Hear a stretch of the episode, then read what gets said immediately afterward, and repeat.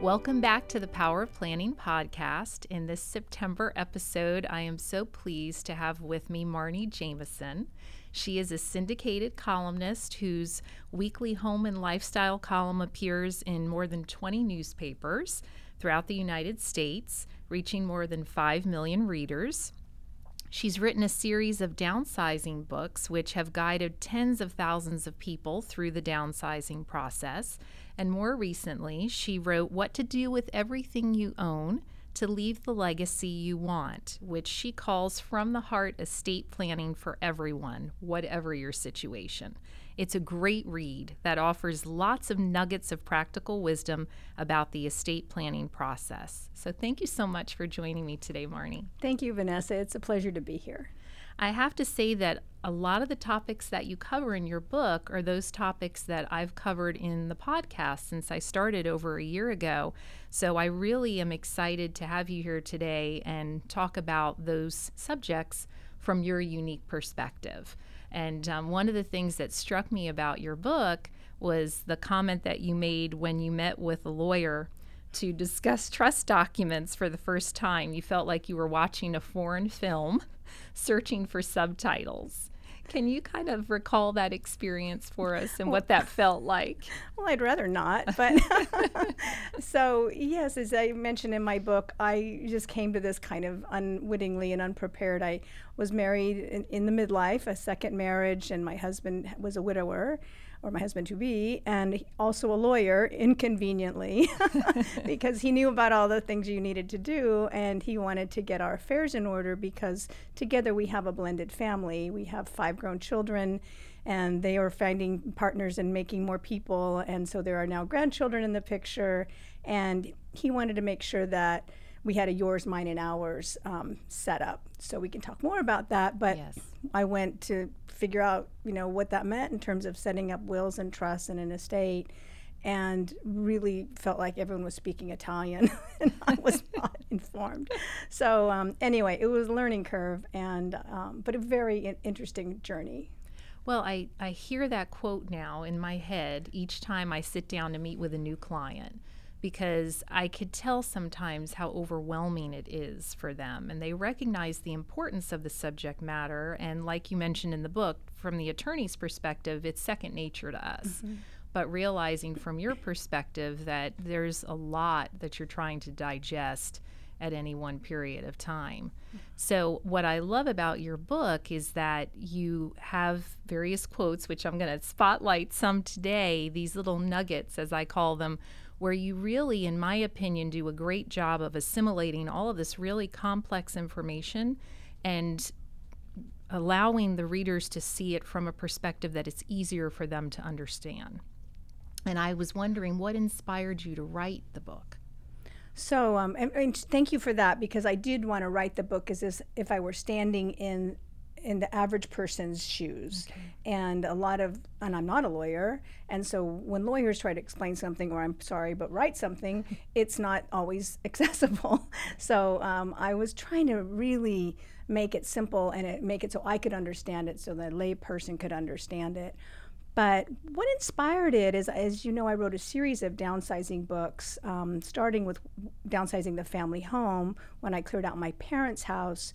And then I wrote downsizing the blended home when my husband and I got married and he had a fully loaded house and I had a fully loaded house and we were in our 50s and trying to make sense out of it all and that was a mess. And there, there are ways to go through that. And then the, a publisher was familiar with my work and knew these topics were hitting home and he reached out to my agent and said hey do you think marni would like to do the ultimate downsize and i didn't really know what that meant but he right. said what to do with everything like you're you know you talk about how to downsize or blend a home but what about when you cross that finish line, which I talk, I sort of jokingly say, everybody else is going to die but me. But in, just in case we right. get hit by that meteor, we want to be prepared. So it was like how to make sure everything goes into the corner pocket when that day does come for you, whenever that day is, because we never know. Right. And So I'm like, you want me to write a book about dying? You know, what is that? And and he's like, no, no, no. It's like just the ultimate downsides, like that. What to do with everything? So the kids get what they are supposed to get, and and your causes that you care about get what they're supposed to get. Your partner's taken care of, and it doesn't just happen. So I had already been through enough of this legis- estate planning to know you're right. It takes some takes some doing. So I dove into it. He asked me to write it, and I said okay. So here we go. How long did it take you to write the book? Hmm. Well, yeah, I'm a journalist on deadline, so I, yes. I am I produce. You know, every week I write a column, so I had a lot of material already. And once we I knew what my deadline was, I made it. So I guess nine months a year, probably. Yeah. And as you opened yourself up and really was personal in a lot of respects with regard to the book and how you went about writing it, one of the things that you've already touched on is the fact that you now have this blended family. And you and your husband created these three buckets, right? There is yours, there's his, and then there's ours. Mm-hmm. And that you approached the estate planning process with that in mind, having those segregated buckets. Talk, if you would, about how you went about actually accomplishing that, and more importantly, how you having a prenuptial agreement enabled you to bring that to fruition. Sure. So, again, all this was foreign to me, but um, to most families are blended or you know, there's divorce. Uh, most, a lot of families, 40% have a child from outside the marriage that come in. It's a, there's a lot of mixing up. There's not everyone. I was raised in a nuclear intact family of four, but that wasn't how it went going forward for me. Right. So my husband's situation was even a little more complicated. When he married his late wife, she had a five year old son. And then the two of them had biological children together. And Doug became a stepfather to this this her son who also had a biological father in his life. So he didn't adopt him because the biological father was still his father. So it was complicated. Mm-hmm. So when his wife died of cancer prematurely, uh, the son, the stepson, kind of raised the question like, well, does that leave me out? You're going to get remarried, and it's over for me. And that was what sort of tripped everything. We're like, no, no, no, no, no. I'm not here to mess that up. And we want everyone protected. So that caused Doug to really do some thinking ahead. And so he was able to corral the assets, the joint assets that they had, their house and their investments and some of their savings, and, and partition that off for his children to enjoy when that day comes. Meanwhile, I had a small trust from my family when my parents died. That got established, and I wanted that to go to my children. So we both carved that out and created family trusts that were in not commingled. And then we are growing our assets going forward. We have a home and we have investments, and our retirements were going to go to each other because that's just protecting us for the long term. So we thought it all through, and um, it just made a lot of sense. And everyone feels protected and, and knows they're going to get taken care of. And you know, whoever dies first, the other one's not going to raid the account. so, you know, we need to put these bright lines down and make sure that everyone feels safe, protected, and they don't think that I'm predatory. I don't get feel that they're going to accuse me of anything, or my kids would accuse my husband of anything. So, it just going forward, whatever happens, it's going to be clear and it made sense for you and your family. Like you said, every family is unique. Mm-hmm. And with the separate trusts that you've each created for your children, those assets will go to them directly when you pass away. They don't have to mm-hmm. wait for your spouse to pass away before they inherit those funds. That's right. right. Immediately upon the passing of the of the parent, they will those funds will divest. Okay and you all felt like you had enough of your own assets, joint assets, that spouse would be properly provided for without having access to those other assets, right? That's right, exactly. Okay. And the way w- the joint assets work is uh, we're dividing it 22, 22, 22, 22, 12. So all the kids are factored in and the stepson is a ha- half of okay the other ones. So I wasn't doing the math, but I'm like, okay, that makes sense. but that was um, how we had to look at that, and um, and just the trust is also his trust is set up that way, so it's divided a little bit more for the biological children and half as much for the stepson because he has a dad, is an only child, and he will inherit from him. Okay. So And then what allowed you to do that sort of planning was the fact that you had this prenup in place or that you agreed to enter into the prenup. Because I know we've talked about prenups before on this podcast, but it's not just what happens in the event of divorce, it also addresses what happens in the event of death. Right. Right. And I thought, you know, in my mind, prenup was like, what do you think we're going to get divorced? but of course, divorce happens. I had been divorced. And, you know, we, I, but it just felt kind of like, oh, we don't trust me. But it wasn't that at all. It just makes so much sense in the long term and the planning process. And everybody can take a deep breath and not get concerned. It allowed you to both carry out your wishes. Because, Yeah. like I've talked about before, in the absence of having a prenup where you waive those rights to each other's estate, now all of those assets come into the calculation. It's something called an elective share. Okay. And so surviving spouse gets a third of all of it. You wouldn't be able to mm-hmm. just say this goes over to the kids and spouse doesn't have any part of those assets. So it gave you the freedom to do the planning that you all determined was best for you and your family.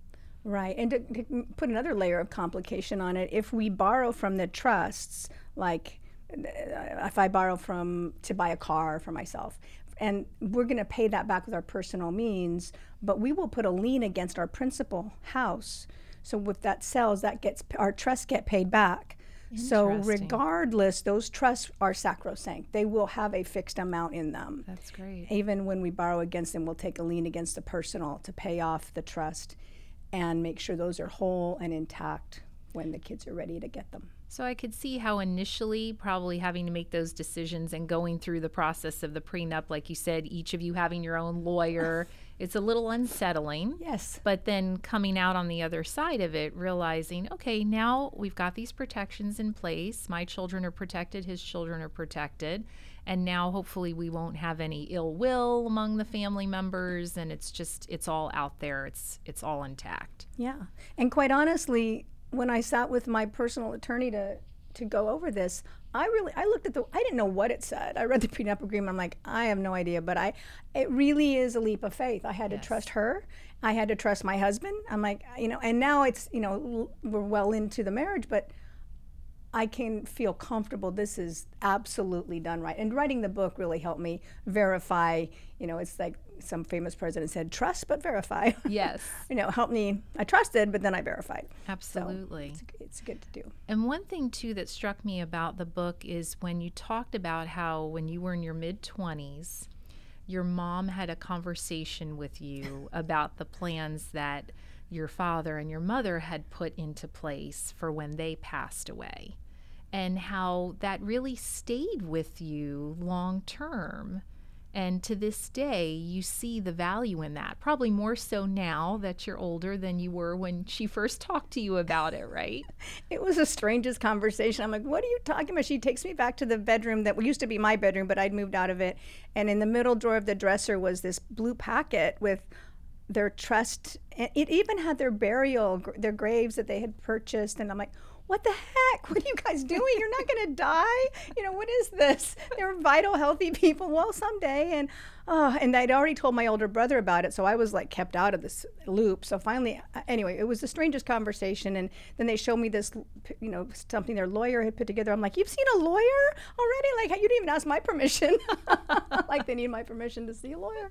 Anyway, um, it was really helpful because it taught me this is how you do death.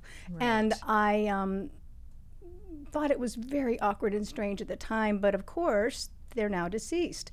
And they lived into their 90s. God bless them. But everything fell into place.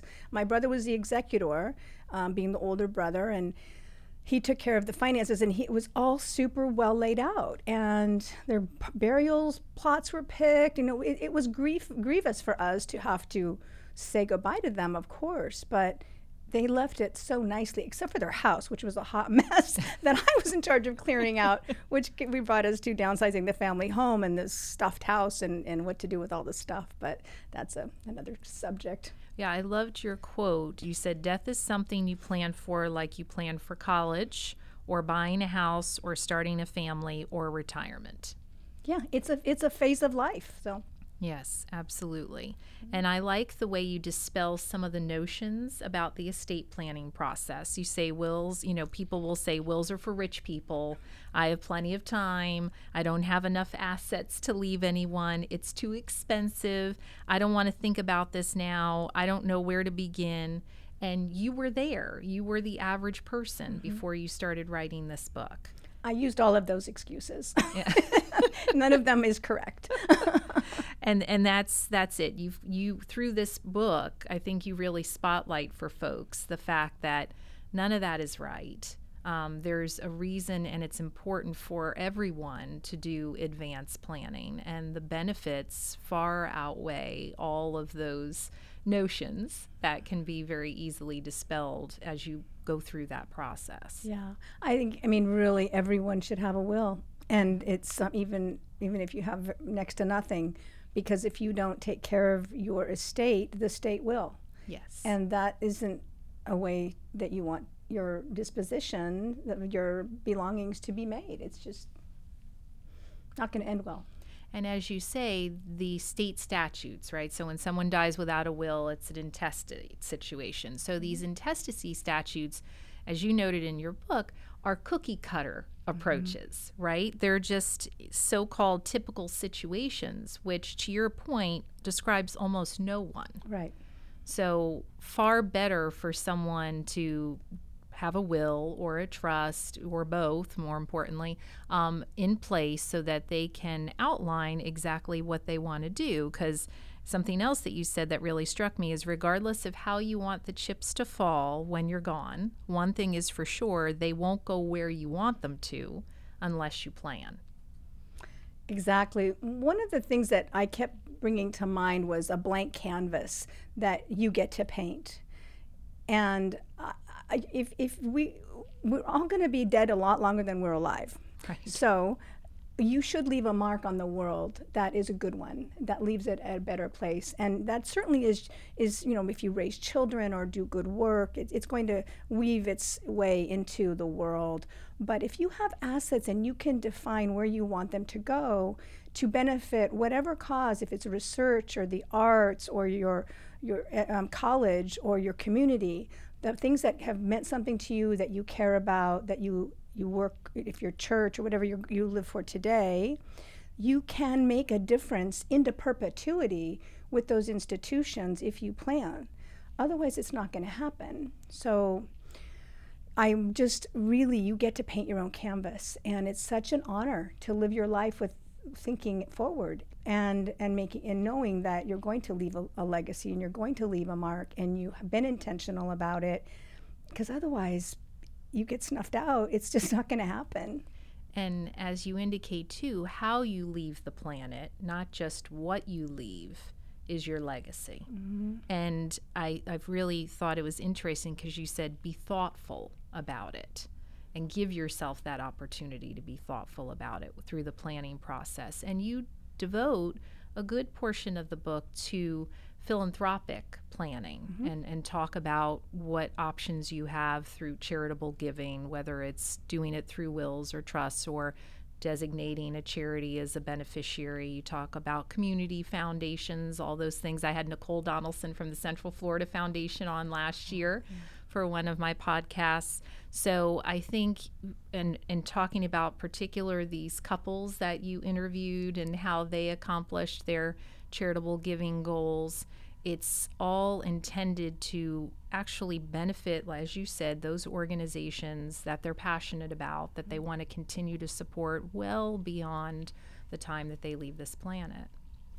Yeah, my, one of my favorite stories. I have many favorite stories in the book, but it, I think it's the couples, the Fultzes, mm-hmm. that you mentioned, and these were high school sweethearts. They never had children, uh, and after they, they were both, they both t- became high school teachers, and they had very little money. But when they were newly married, they traveled through Europe, and they just fell over for the museums and all the art and and they just would spend their last cent on going into a museum and appreciating the art and they live in Albuquerque and when they settled back in the states they got very involved with their museum and they would go every weekend and just loved it every bit of it and they decided, you know, their nieces and nephews didn't need the money and they didn't really want to leave them many. And so they wanted to give 100% of everything they owned to their museum. And they found out that you have to read the fine print, but you can't just say to the museum because the the city runs the museum. The city would get that asset and do whatever they want, you know, get it get more police cars or something. But if you you have to leave it to the museum foundation, which isn't common knowledge. So they had the museum director to kind of reorient them. And then they got an executor who is um, going to liquidate every single thing in their house, down to the, the from the cars to the spatulas. Everything is going to liquidate and go to the museum. And if the house will have a huge art collection, and the museum will come in and pick what they want. And uh, if there's anything that they want, they're not going to be offended. If there's nothing that's museum worthy, that's fine. Uh, if, they, if another museum wants it, great. Otherwise, that gets liquidated and everything goes to the museum. And now they go and they have lunch and they at the museum and they have a glass of wine and they look around. They're like, everything we own is going to help this place someday. And they just, it's so uplifting for them. I love that story. So. Yes, I loved it too. And I was so glad that you spotlighted the fact that it's so important to have the conversation with the charitable institution or the art museum because we've had that situation come up before where a client will come to me and say, Oh, name this organization. Well, we have to go to the organization and verify what's the proper legal name. Even with a lot of colleges and universities, you don't want to name the college. The college or university has a foundation, mm-hmm. and that allows for your estate to get a tax deduction if it goes to the foundation because that has the 501c3 status. And then in some situations, clients want to leave their tangible items or their home to a charitable organization, but they don't want that type of asset. I've had people, I've heard people leave their yachts yes. and they're like we don't want a yacht right. we don't know what to do with the yacht we exactly. you know so we don't know how to sell a yacht no, we don't want to maintain it maintain the boat slip or whatever it is so uh, you can't do that or a house or and and the people write it in their will and and don't ask. And then people are like oh shoot now what do we do with all this stuff? So um, yeah ask. And i really mostly liquidate. You have yes. to arrange the most people want most organizations and family members frankly want the cash. So um, better to arrange for if you have some you know fantastic collection of pez dispensers they probably just want to know who's going to buy it so they can get the money. Yes. and they don't really want the, the collection Yes, and that is so true because I think more and more children today are not interested in their items that their parents have, the tangible mm-hmm. items. Um, the sentimental value, they don't have that connection to a lot of things. Some things, maybe so, mm-hmm. in jewelry, probably more so than others, but mm-hmm. the china and all the other sets and everything else, they just normally come in and they get an auction company or an estate sale company to just deal with all of that. Mm-hmm. Um, and you talk about that fact eh, that really, and that's, I think, in large part what your downsizing books mm-hmm. address too, right? Just simplify and try to declutter while you're here. And the downsizing discussion is is really nobody gets through life without it. I don't think. I think everyone has to sort through somebody's house and if you've beloved parents, it's incredibly painful and you want to save everything because you think you're saving them. Right. And it's just not the case. We all know that it's just stuff, but there also there are connective devices like if you remember I have my mother's pearls and they link me to her. Um, my dad wasn't a cigar smoker per se, but he had a cigar box and I have that on my desk as a pencil holder. So I can bounce off my parents in small meaningful ways, but I didn't take everything from their home in California and put it in the overhead bin to bring to Florida right. um, because it just doesn't make sense. So when everything is important, nothing is important. You over um, overdo it, and you, if you have a few few items that you really can touch on and that connect you to your loved one, that's really meaningful. But when you have a bunch of stuff, it's just clutter. So you have to really be ruthless and selective. And I say keep the pearls and not the piano. Pick the small things. Um, and, uh, and, and yeah, and, and ask the kids what they want.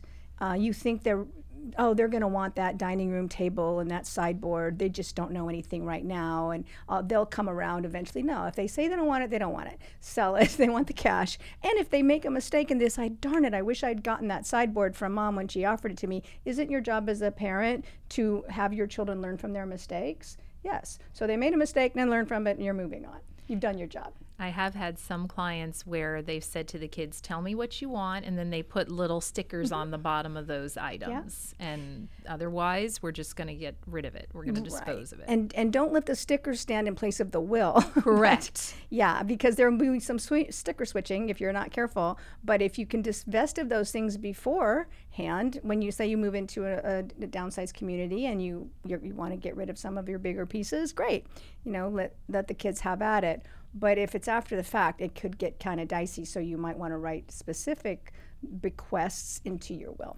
Yes, and the good thing here in Florida, too, we've got the separate writing form, which is designed for folks to designate with specificity mm. items of tangible personal property and who they want to have ultimately receive them and that can be changed as much over time. You don't have to get a lawyer involved. So if you make changes frequently, which a lot of people do, yeah. You're not having to amend your will. Nice. You can do it through this separate writing document. That's great. So pr- builds in some flexibility. Yeah. One thing that you were told by one of the experts, which I thought was interesting, is that if you collect paintings from a specific artist or baseball cards or stamps or dolls, you're going to increase your odds of finding the right buyer and getting the best price if you sell them individually instead of as a collection. It's counterintuitive, isn't it? It is. Yeah. Yeah. So the way collections work, collectors are usually looking for one or two special pieces. They're really not looking to buy an entire collection because then a collector, a true collector,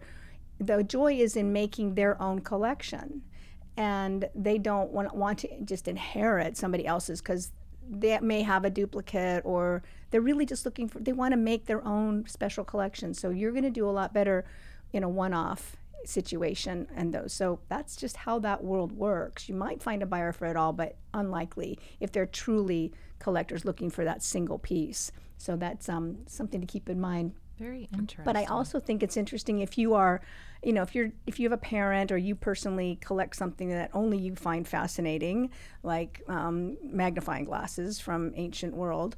Um, find out who is the buyer for that, like who collects those, or who's the auction house that handles that, because there's very specific kinds of auctioners who will look for like like estate, um, estate jewelry is one, or fine paintings is another, or uh, old cars. You will find a unique person who's in charge, knows those collections really well, and will help rehome them in the best price. So if you can kind of say, when I die, uh, we can talk about the tractor collection, yes. the John Deere, right? My John Deere tractor, you want to call this guy because he knows how to sell them. Right. And that gives your family a big leg up and may increase the value of your estate. And I think that helps spotlight something else that you talk about in the book the importance of communicating with your family members mm. about what your plans are and that way they're not surprised after you leave this earth. And hopefully that will help mitigate discord among the family after the fact. It's always something that my clients struggle with. I have mm. some that very clearly say, I'm going to go ahead and tell them in advance exactly what the documents say. I have others that say, I don't really want to broach it with them after I'm gone, they can find out at that point. Um, and then, of course, these are living, breathing documents, right? So you can always change your mind as long as you're of sound mind and mm-hmm. capable, then you can make changes. And so I think sometimes clients are hesitant to tell their children, for instance, this is how I'm leaving things. And then years from now, they change it, and then there's certain expectations if they don't communicate the changes as well. So uh, you talk about that. It's it's a tough decision that folks have to make about how much to communicate and when to do that. What I heard over and over, as I'm sure you would say, is have the conversation. Yes. Just have the conversation because there's so much fighting that happens after the fact. And fortunately, I had a amicable. My brother and I were in perfect agreement, and when my husband was um, divesting his when his mother died, and he was working on her her will and separating her belongings. It was helpful that she had expressed to him and his sister what they wanted, and there wasn't any fighting. But that is not usually the case, especially if there's a lot at stake. There's going to be arguments and misunderstandings. Oh, but she told me this, and she told me that, and he said promise this, and I think you need to clear the air and make sure everyone's on the same page because not everyone wants to divest their will in the same way. Some people just say, three kids, 33, 33, 33, you know, just divvy it up.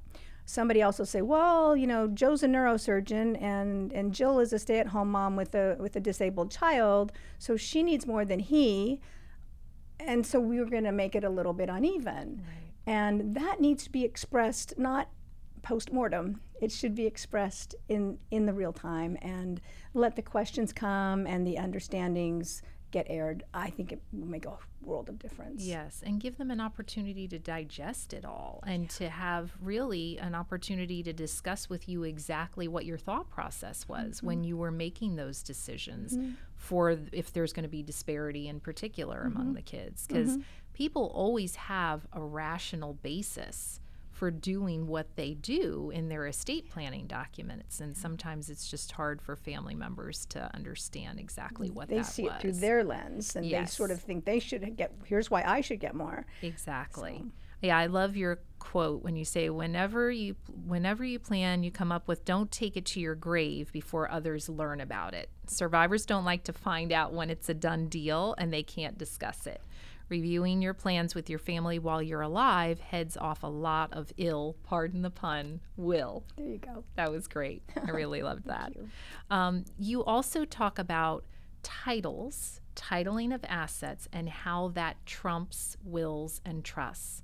People always say to me, Oh, so if I put this in my will and I said, Well, you do realize that the will is what goes through probate, and you've got this trust that you created. So why don't we fund the trust that you paid hard money for, right? Um, and then, by the way, if all of your assets are joint, none of that's going into the trust because it's all just going to go to surviving spouse.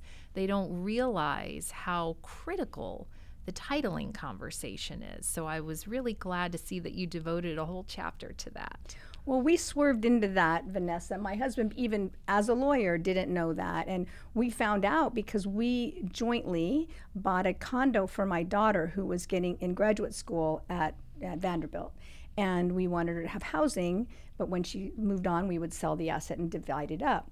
And we we had both of our trusts buy it, you know, so it was 50 50, and yet we didn't title it in the name of our trust and our attorney was like, uh, uh, uh, uh. You need to make sure the title is with is the trust is is on the title. Yes. So if something should happen, that it was a protection because even if we had it in the will, it would have gone sideways. So we learned along the way. So get good counsel because even my attorney husband didn't know that nuance. And um, as you experts do, the estate and will attorneys all know that and um, you'll be well guided to make sure all the titles are in the right in the right name because like you say how you title an asset has everything to do with whether it lands in the corner pocket you'd aimed for or ricochets and lands in a side pocket which wasn't at all what you had planned for exactly yeah so there's a lot of i mean well you really said. do need you do need professionals all along the way i'm a big fan of yours well, thank you. Um, one thing that I thought was interesting that I had not heard of before is the concept of the living probate. Now, you mentioned in your book that only Alaska, Arkansas, North mm. Dakota, and Ohio have this, but this allows a person who's established a will to ask the court to determine while they're alive whether that will is valid before they die oh. in an effort to reduce the chances of a post death challenge of the validity of the document. I had never heard of that before, and I thought, wow, I mean, certainly in the larger states, that just would be untenable for our court system because again these are living breathing documents mm-hmm. they could change over mm-hmm. time and so you're asking the court to make a decision about a document now that may not, in fact, be effective later because you may have revoked it or amended it or whatever. But I thought that was a very interesting concept. Well, thank you. I one of the hardest parts of writing this book, as you'll appreciate, is that every state has these crazy Yes. differences, and you need to be uh, seek a lawyer in the state in which you are living and maybe dying and where that takes effect. So there are these outliers but there is the question of is can the will be contested? And if there is question about whether you wrote it in um, you were in the right frame of mind or you were under duress or medicated um, somebody can swoop in and say oh that he didn't mean it you know that wasn't what he really wanted and contest it. So having if you think that could happen and you happen to live in one of those states that lets you take it to the court and say please validate this will. So if there's no chance that somebody will contest it because i really do want to leave it all to my french poodle Right. then they can bless it and there's nobody that can do anything about it. Yeah, that's amazing because really nobody wants to see the assets of the estate or the trust be spent on attorney's fees and court costs and protracted litigation. That's not what anybody intended. as so, we saw in the one quinn case which we had that was sad Yes, absolutely. But you also talk about the fact that really money is only part of our legacy and the other is to develop good people. And so you've got other comments in here too, like the lighter your living footprint, the smaller your legacy burden. Those are just really, I think, practical considerations for people to realize this is an emotional process. And mm-hmm. I think in part that's why a lot of people avoid it for as long as they do oh yes there's an awful lot to consider, both in terms of family dynamics, like you and your husband went through, right? And how that impacts the planning and what you own and how you're going to title it and how you ultimately want it to go, whether it's family, friends, or charities. So it, it can be overwhelming, admittedly. I think the difference of this book, What to Do with Everything You Own, is that it doesn't just look at where your money goes, because that actually is the easy part. Yes. It's the house and the cars and the boats and the dishes and the furniture and all the stuff that fills a house and a home and the jewelry, all the material wealth. And it's probably not wealth because most people think their stuff's worth a lot more than it is, but that's something else. But I like to picture one of the, f- my favorite images that I kind of came up with as I was doing this is, is a picture a magic funnel as you are crossing that finish line and everything you own dumps into that funnel and it starts off with material stuff and it turns into money it comes to everything gets sold. There's a price you can get for everything and it comes out as meaning. You're distilling it down. Yep, you convert it, all this, all the stuff, and the, the toys, the Cub Scout uniforms, the yearbooks, all the stuff that fills up a house, and and, and the, the salad tongs, you name it, throw it in and and let it come out as and there are liquidators. Who can turn this into money and then make it into meaning. Like this is going to go to Charlotte's education. This is going to go to you know help you know f- fun fun college for kids, or this is going to go to my church, or this is going to go to help animals or research, whatever it is. But it's not going to happen. The stuff can really be converted into meaningful a meaningful difference if you just get it together and make a plan for it. And I think you should try to divest as you go along the way. Like, you know, if you have an old piece of jewelry that nobody's going to want, but it has some value, get the melt value. I did that with my old wedding ring. I know oh, my girls weren't going to want it, so I took it. I I got the diamond out. I got the gold out. I turned it into money. I put it in their trust. It will convey to both of them evenly as a as material wealth, and as it should. Yes. But it didn't. It didn't just happen. You've got to think about it. It was a process. And that's mm-hmm. what you, when you mentioned earlier about cleaning out your parents' home, they lived in that house, you said, for almost 50, 50 years. years. And I laughed because you said the effort required a bulldozer, smelling salts, an iron stomach, a therapy dog, and the stamina of a triathlete. Yeah, that sounds about right. but you did it. Oh, it's so hard. It's super, super hard. And you can, I mean, my parents were just savers. And, you know, my mom had every Christmas card she ever received. It was so much. And um, it's a lot to leave to your kids. I have a friend who uses this expression. It's a little macabre, but I, I think about it now. Is she says I want to leave my drawers in dying order, or I'm getting my drawers in dying order. Yes. So when you open a drawer, you think, if I died after tomorrow, would I be embarrassed by this drawer? Yes, I better fix it. it's something to kind of keep you going along the way. Well, that's great. You've got another book coming out soon, I do. right? Tell us I about do. that. It's called Right Size Today to Create Your Best Life Tomorrow. Great. And it's a little bit more upbeat, maybe, than this other one, but um, it's really about helping. F- couples families anyone in the in the last third of their life to be super intentional about living where and how they want to live too many people because they save everything are entrapped in a home that is no longer serving them. They live in a big house where they raised the kids because they were near the schools or the bus stop or their work. And now they're either retired or working remotely. The kids are off. And they just have this huge house with all the Cub Scout uniforms and stuff upstairs. And they, they um, are not living their best life because they're paying paying too much because of the for, in real estate and property That taxes they don't really need. a pool that nobody swims in or whatever. And and they can just trying to get them to envision. So it has a bunch of questions that kind of help you soul search about where would i live if i were living my best life? And how do i get there? And how can i get rid of some of this overhead that's holding me back? And one third of these people move up. They get a bigger place. So it's not about living smaller always. It might be but it's about living better and it's certainly about living with less stuff, but you might have a bigger house. Maybe you want the grandkids to be able to come and go more often, whatever. But think about it and be intentional. I think if that's the theme of all my stuff is my, my work is get rid of the stuff you don't need, find a rehome, find a good place, and live a great life for the moment. I'm not about living like a monk. I want I love my stuff, but I do not want to be encumbered by the past because it keeps me from moving into the future. That's great. And I do want to share one more quote because I thought it was fantastic that you had in your book.